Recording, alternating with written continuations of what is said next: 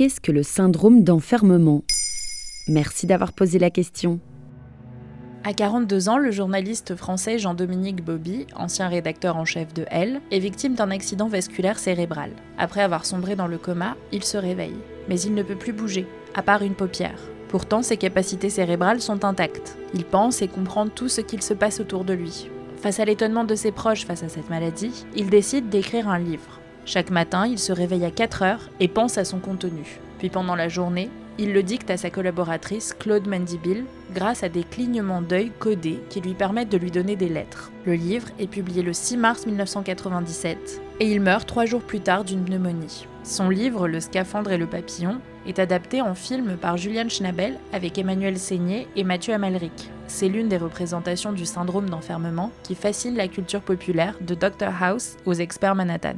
Qu'est-ce que c'est exactement ? Selon le manuel M S D, le locked-in syndrome ou syndrome d'enfermement est un état d'éveil et de conscience avec tétraplégie et paralysie des nerfs crâniens inférieurs, résultant en une incapacité à montrer une expression faciale, à bouger, à parler ou à communiquer, sauf par mouvement oculaire codé. Dans les pires des cas, les personnes ne bougent pas du tout. Lorsqu'ils peuvent bouger, ce sont souvent les proches qui remarquent parfois des mouvements systématiques oculaires ou des paupières. En bref, les patients sont donc emprisonnés dans une enveloppe corporelle. Selon l'association du locked-in syndrome en France, cinq cents personnes seraient touchées dans le pays. Et c'est dû à quoi ? En général, le locked-in syndrome est causé par des hémorragies cérébrales qui peuvent être dues à une pression élevée, un abus de drogue, une tumeur au cerveau, un trauma crânien, une infection ou une maladie du cœur. Le cerveau devient incapable d'envoyer des informations au corps des victimes, y compris respirer ou déglutir. Par conséquent, elles ont de grandes chances de décéder rapidement. Mais dans certains cas, les victimes récupèrent certaines de leurs fonctions. Et dans des cas difficilement explicables et extrêmement rares, elles récupèrent totalement.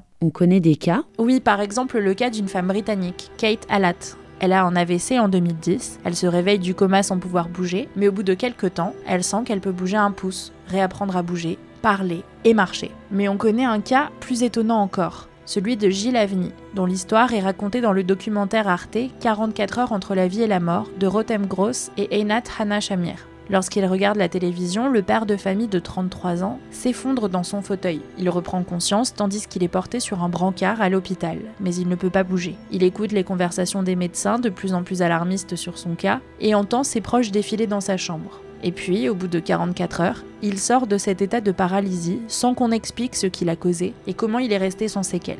Il se bat aujourd'hui pour qu'on développe les méthodes de communication avec les personnes dans le coma pour éviter que des personnes comme lui restent impuissantes. Voilà ce qu'est le syndrome d'enfermement.